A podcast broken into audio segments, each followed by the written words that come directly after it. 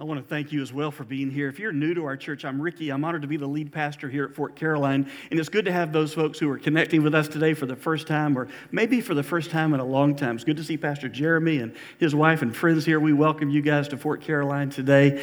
And uh, thank you for joining us. And you've picked a special day to be with us because we're observing the Lord's Supper, communion. You know, there's just something important about remembering important events. There's some things you just should never forget. In fact, this year, September the 11th, 2021, we, we remembered the 20th anniversary of the terrorist attacks on our nation. In fact, people all over America stopped and remembered. There were times of remembrance at Ground Zero in New York City, at the Pentagon in Washington, D.C., and in a field in Pennsylvania. And it's important that we remember. In fact, one of the slogans that came out of September the 11th or even Pearl Harbor for a different generation is We will never forget. Well, what we're going to do today is a way of remembering. In fact, what we're going to do today can be traced back over 3,000 years. And I'm going to take you today and help you to understand how that the Lord's Supper is connected to the Passover that the Jewish people celebrated because of how God redeemed them from 400 years of Egyptian bondage and slavery. And in fact, I want to encourage you now, if you want to, take your Bible and turn to Exodus chapter uh, 12. And today we're, we're looking at the Passover and how Christ is our Passover. You see, we often think about the Lord's Supper when Jesus instituted it on that night before he was betrayed and arrested and eventually was crucified, that he was instituting something new, and he was. But it was also in the midst of him celebrating the Passover meal with his disciples. And we must remember that these are connected. And so, as we go to Exodus chapter 12, beginning with verse 1, this is what we read. The Lord said to Moses and Aaron in the land of Egypt, This month shall be for you the beginning of months. It shall be the first month of the year for you. Tell all the congregation of Israel that on the tenth day of this month, every man shall take a lamb according to their father's houses, a lamb for a household. And if the household is too small for a lamb, then he and his nearest neighbor shall take according to the number of persons. According to what each can eat, you shall make your count for the lamb. Look at verse 5. Your lamb shall be without blemish a male a year old. You may take it from the sheep or from the goats. Now look down to Exodus chapter 12, verse 21. Then Moses called all the elders of Israel and said to them, Go and select lambs for yourselves according to your clans, and kill the Passover lamb. Take a bunch of hyssop, that was a, a leafy branch. Take a bunch of hyssop and dip it in the blood that is in the basin, and touch the lintel and the two doorposts with the blood that is in the basin. None of you shall go out of the door of his house until the morning. For the Lord will pass through to strike the Egyptians. And when he sees the blood on the lintel and on the two doorposts, the Lord will pass over the door and will not allow the destroyer to enter your houses to strike you. You shall observe this rite as a statute for you and for your sons forever. And when you come to the land that the Lord will give you, as he has promised, you shall keep this service. And when your children say to you, What do you mean by this service? You shall say, It is the sacrifice of the Lord's Passover for he passed over the houses of the people of Israel and Egypt when he struck the Egyptians, but spared our houses. And the people bowed their heads and worshiped. Then the people of Israel went out and did so. As the Lord had commanded Moses and Aaron, so they did. You fast forward 1,450 years, you'll find yourself in an upper room with Jesus and his disciples. Jesus knows the shadow of the cross has already fallen over him. He knows what lies ahead of him. but he also knows this is the Father's will, where he is going to become the, not a, the Passover lamb, the one who would sacrifice himself for us, so that the judgment of God for our sin would pass over us and fall on him. Listen to his words in Matthew chapter 26, beginning with verse 26. I'll put the words on the screen as well. It says, Now, as they were eating, not just a regular meal, this was the Passover meal. Now, as they were eating, Jesus took bread and after blessing it, broke it and gave it to the disciples and said, Take, eat, this is my body. And he took a cup, and when he had given thanks, he gave it to them, saying, Drink of it, all of you. For this is my blood of the covenant, which is poured out for many for the forgiveness of sins. May God bless the reading of his holy word. Let's pray together. Heavenly Father, would you speak to our hearts today? And for those of us who know Jesus Christ as our Lord and Savior, for those of us who are trusting in His finished work on the cross of Calvary for the forgiveness of our sin and the gift of eternal life, make us more aware and make us more grateful, make us more thankful for the sacrifice that He made for us and for our freedom from sin. Bless our time today as we prepare to partake together of the Lord's Supper. And God, if there is someone here in this room or someone watching today who's never trusted Jesus as their personal Lord and Savior, I pray that today would be the day of salvation for them. That they would recognize they can't work their way into your good graces, they can't earn it, they can't give enough money, but they can put their faith in Jesus, the Lord and Savior, the Lamb of God who paid the price for their forgiveness. And it's a free gift. I pray that today they will trust him and receive this gift of forgiveness and eternal life. It's in Christ's name we pray. Amen. That night, whenever Jesus took that cup and he says, This cup is the new covenant in my blood. Drink from it, all of you. It was actually the third cup of the Passover meal. Even today, as Jews gather at Passover and they celebrate the redemption that God gave the Hebrew people from Egyptian bondage, there are four cups. Most times it's not four individual cups, it's one cup of wine lifted four times throughout the meal where they remember what God has done. As a matter of fact, cup number one is the cup of sanctification. It's the cup of sanctification where they lift a cup and they remember the words of Exodus chapter 6, verse 6. Say therefore to the people of Israel, I am the Lord. I will, here's the phrase, I will bring you out from under the burdens of the Egyptians. It was the cup of sanctification, that first cup that they would lift in gratitude to God for his promise I am the Lord. I am the one true God, the covenant keeping God, and I will bring you out. You will be a separated people unto myself, separated out of Egypt, separated out of slavery, separated out of sin, and sanctified for my own special use and glory. By the way, dear friend, we need to be reminded from time to time, don't we, that salvation involves sanctification, where God saves us and He sets us apart unto Himself to be a holy people, a chosen people, a special and unique people. And the people of Israel were commanded to always remember that it was the Lord who brought them out, not themselves, but it was the Lord Himself.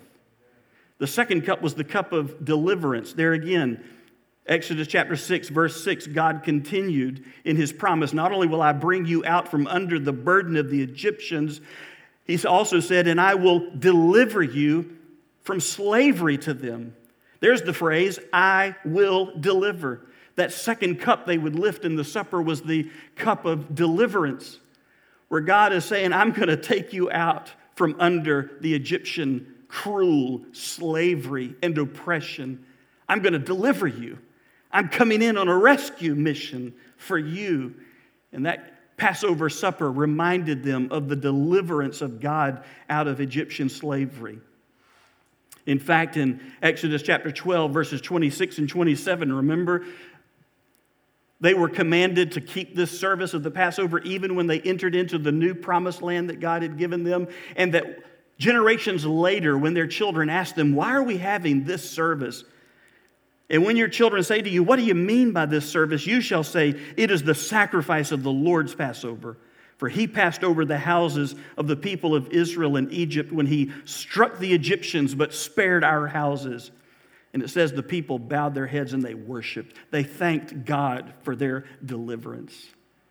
Can I tell you, I don't know who you are and where you come from or if this is your church or not, but if you know Jesus Christ as your Lord and Savior, if you have any spiritual discernment whatsoever of the deliverance that He has provided for you from the bondage of sin and from the penalty of sin and the condemnation of sin, you won't have any trouble worshiping Him and lifting up the cup of deliverance, saying, God, thank you for what you've done for me. But it was that third cup that gave the Jewish people and us the means of that deliverance, the means of that being brought out. How was God going to accomplish it? And the third cup was the cup of redemption. The cup of redemption. This was the cup that Jesus lifted. This is the cup that Jesus reminded them was the cup of his blood of the new covenant. There again, in Exodus chapter 6, verse 6, God continued that He will not only bring them out and deliver them, but He said, And I will redeem you. I will redeem you with an outstretched arm and with great acts of judgment. To redeem means to pay the price for freedom. To redeem says, I pay the price and now that is mine. And God says, I'm going to pay the price and claim you as myself. I'm going to pay the price for your forgiveness. Forgiveness is free to you, but it's costly to God. In Exodus chapter 12, verse 23, we read these words for the Lord will pass through to strike the Egyptians. And when he sees the blood on the lintel and on the two doorposts, the Lord will pass over the door and will not allow the destroyer to enter your houses to strike you. God was allowing a substitute to be sacrificed for his people. He was letting the judgment of God fall on a substitute rather than sinners. And when the judgment of God passed over Egypt. And God's angel of death saw the blood of that sacrificial, spotless lamb or goat on the doorpost and on the lintel of the home. Judgment passed over that home, spared that home because of a sacrifice. And not just because of a sacrifice, but because of the faith of that family in that sacrifice. And little did they realize then that there is something greater going on than just Hebrew people being rescued out of Egyptian bondage. God was paving the way for his Messiah to one day come, who would be the ultimate sacrifice, the final sacrifice, the fulfillment of everything that this sacrifice and these sacrifices foreshadowed. That is why we read the apostle Paul saying in 1 Corinthians chapter 11 verses 25 and 26, in the same way also after supper he took the cup saying, this is Jesus, saying, This cup is the new covenant in my blood. Do this as often as you drink it in remembrance of me. Jesus was our sacrifice, He was the payment for our freedom from sin. Paul says, For as often as you eat this bread and you drink this cup, you proclaim the Lord's death until he comes. He became the Lamb of God who takes away the sin of the world. It's the cup of redemption that Jesus lifted on that night with his disciples when he instituted the Lord's Supper. And what was God trying to say to the Hebrew people through the Passover? And what is he trying to say to us through the Lord's Supper and the Passover?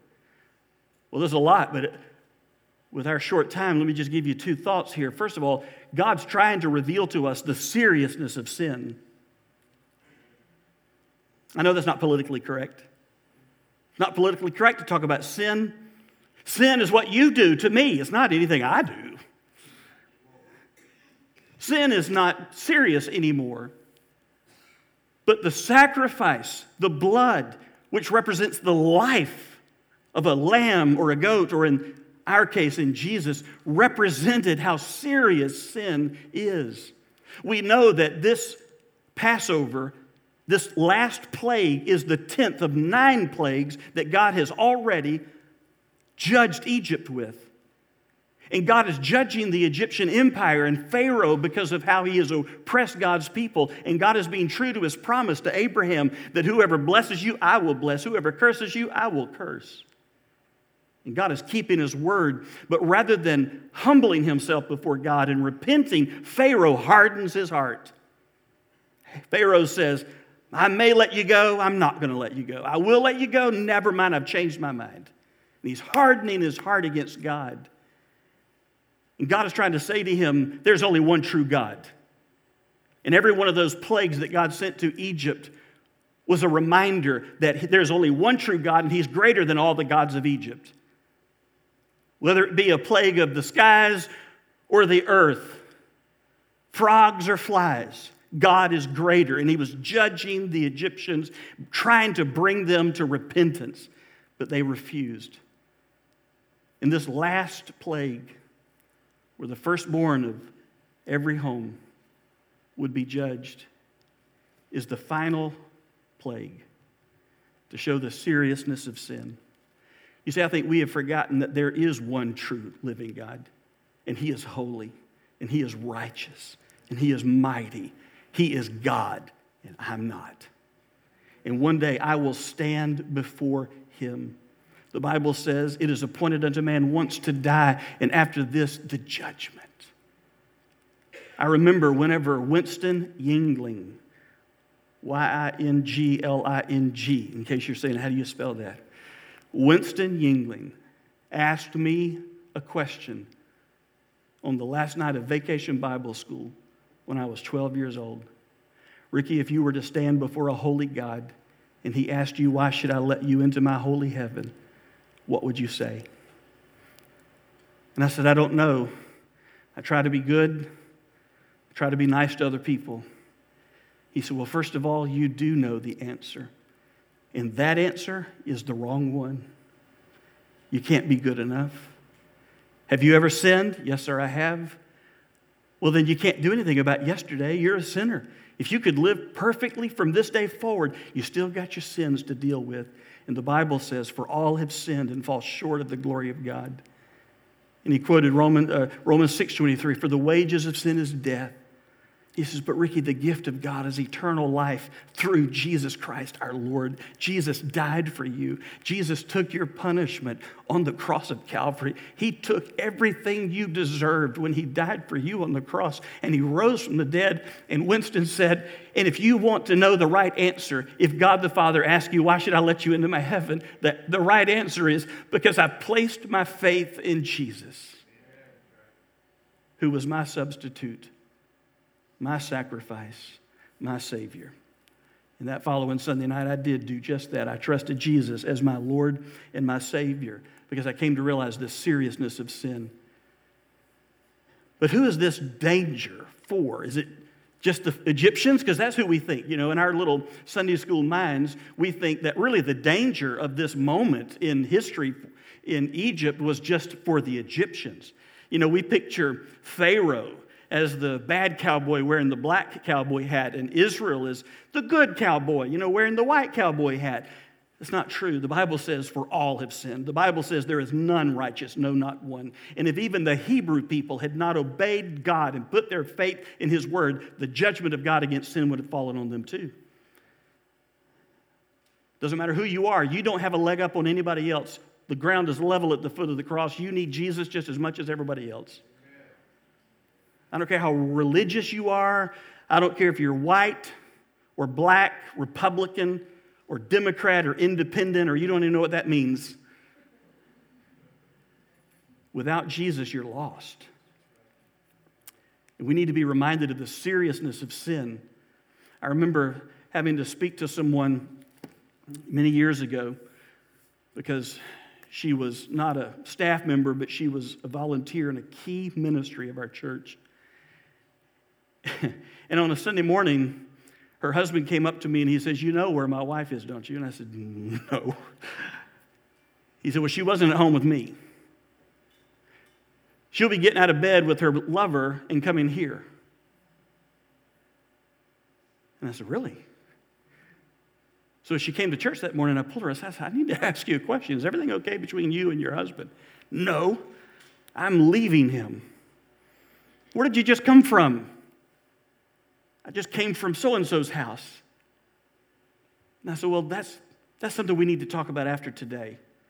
But I really don't need you leading today. I think you probably ought to just sit and listen and let God speak to you. Because what you're doing is wrong. And this is, these were her words God wants me to be happy. Which God? The God who judges sin.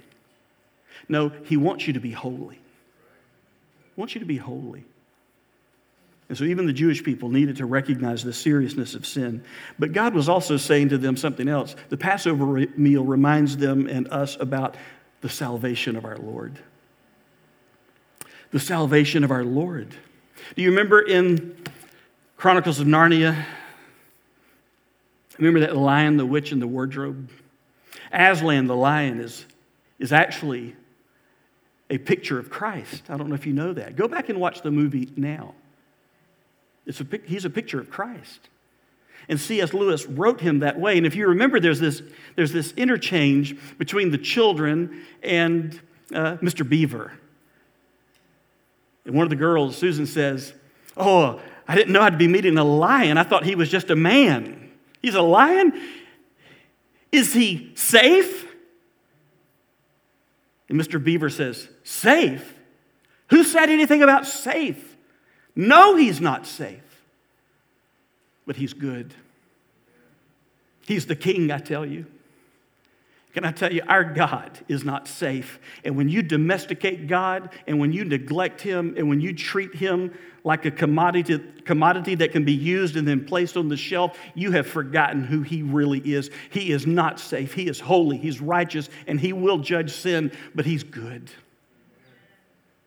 He's the King, and He paid the price for our forgiveness through a sacrifice so that He could be both holy and righteous and loving and forgiving at the same time.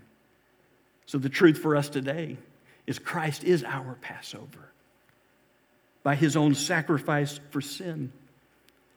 Don't you remember whenever Jesus was coming to John at the River Jordan? John chapter 1, verse 29. John, it says, the next day he saw Jesus coming toward him and said, Behold, the Lamb of God who takes away the sin of the world. Don't you remember later, as an old man, the Apostle Peter, one of Jesus' own original disciples, wrote a letter and he reminded us in 1 Peter chapter 1, verse 18, knowing that you were not ransomed, you weren't redeemed from the futile ways inherited from your forefathers, not with perishable things like silver or gold, but with the precious blood of Christ, like that of a lamb without blemish or without spot it was the cup of redemption that says, if I'm saved, it's because of what He did for me, not what I can do for Him. And I've placed my faith in Him as my Lord and my Savior. That is the cup of redemption that we will lift today. The bread will symbolize the body of Jesus sacrificed for us on the cross, not as a victim, but as a volunteer. Jesus went willingly to the cross of Calvary. And the cup reminds us we've been redeemed with nothing less than the blood of Jesus. Nothing less. By the way, there was a fourth cup. I, I forgot to mention that, didn't I? I told you there were four. We've only talked about three. The fourth one is the cup of praise. The cup of praise. Go back to Exodus chapter 6, verses 6 or verses 7 and 8. God says, Exodus 6, verse 7, I will take you to be my people. And I will be your God, and you shall know that I am the Lord your God who has brought you out from under the burdens of the Egyptians. I will bring you into the land that I swore to give Abraham, to Isaac, and to Jacob, and I will give it to you for a possession. I am the Lord. God says this is a new beginning. You get to start over again. You can have a fresh beginning And that was not only true for the Hebrew people where they could eventually go into the promised land, it's true for you today as well. No matter what your past is, no matter how hard things have been, no matter how sinful you've been, through Jesus, you can give praise that He gives you a new beginning. He gives you a new, fresh start. He gives you a do over day. He gives you a new life because of your faith in Him. For all who follow Him, he leads you into a promised land. By the way, that's not only spiritual, it's also going to be physical one day. Yesterday, I stood before two different families. No, Friday, I stood before two different families. Yesterday, I stood before one family. Three different funerals. But thank God, all three of the deceased were believers. And I was able to remind them this is not the end. Jesus taught us to pray, Our Father who art in heaven, hallowed be thy name. Thy kingdom come, thy will be done on earth as it is in heaven. Sin will not have the last word over you and over me or over this world or over this universe. Jesus didn't just die for our sin, He died to redeem everything that sin has tainted. And one day He's going to come back again. He's going to give us new heavens and new earth and new body, and we get to spend eternity praising Him in His kingdom. That's why Jesus said in that upper room, Matthew 26, verses 26 and following, says, Now as they were eating, Jesus took bread, and after he blessed it, he broke it and gave it to the disciples and said, Take, eat, this is my body. And he took a cup, and when he had given thanks, he gave it to them, saying, Drink of it, all of you, for this is my blood of the covenant, which is poured out for many for the forgiveness of sins. I tell you, I will not drink again of this fruit of the vine until that day when I drink it new with you in my Father's kingdom. The blessed hope of the Christian is not just that we die and go to heaven, but it's the day that Christ comes back and heaven comes to earth. And we get to spend eternity in the kingdom, the promised land. The last book of my Bible tells me on that day there will be no more sorrow, no more pain, no more crying, no more death, for the former things will have passed away. That is the cup of praise. And what we get to do down here is just a little foretaste of glory divine where we worship God and praise Him. But we can't fathom what it's going to be like to praise Him in the kingdom with our Lord and Savior when He lifts that cup at the marriage supper of the Lamb and we celebrate with Him. Until then, we do what we do to remember him. There's so much more I wanted to say, and I, I just want to lead us in prayer now as we prepare our hearts for the Lord's Supper. Your heads bowed, your eyes closed. Let's pray together. Heavenly Father, thank you for this holy moment. Thank you for reminding us of the significance of the Lord's Supper, how it is predicated upon the Passover accomplished by your grace and your might and your power, and how it was a foreshadowing of our soul's salvation. So, Father, we pray that right now in this moment you would prepare our hearts to understand the price that you paid so that we could be forgiven of our sin. The body of Christ, God in flesh, dying as a man for men but also as the God man, paying an infinite price for our sins. We thank you. And he shed his blood, he gave his very life for our redemption. We thank you and praise you for that. In Jesus' name, amen. Today, if you'll take that communion element, if you don't have that with you here, you can go to the back and there's a basket there with these in them. We're going to start with the bread. If you're at home, take what you have at home uh, bread and juice or whatever you have and join us together as we observe the Lord's Supper. I want you to hear these familiar words in a new way today. 1 Corinthians 11, verse 23. Paul wrote, For I received from the Lord what I also delivered to you, that the Lord Jesus, on the night when he was betrayed, took bread, and when he had given thanks, let's pray and give God thanks. God, thank you for this bread. But most of all, thank you for Jesus, the bread of life. We pray that you would take this and remind us today. It should have been us on that cross, but we have a substitute. We have a sacrifice. The Lamb of God went to our cross, took our punishment. Thank you for that. We praise you for that. In Jesus' name, amen. Jesus said, Take, eat, for this is my body.